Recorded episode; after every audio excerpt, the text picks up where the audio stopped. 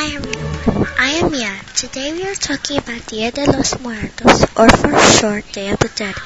Day of the Dead is a holiday of remembering your ancestors that have passed away. Day of the Dead is on November 1 and November 2. November 1 is honoring the children who have passed away. November 2 is honoring the adults that have passed away. People make altars of representing the people who have passed away. Decorate the altars with bright lights, a picture of the person, flowers, and more.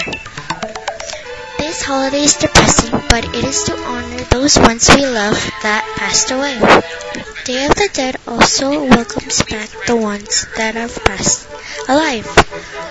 At the Day of the Dead of at the Day of the Dead party, people would paint their faces, skulls, and put on costumes. Day of the Dead is celebrated in public places and private places, but mostly celebrated in graveyards.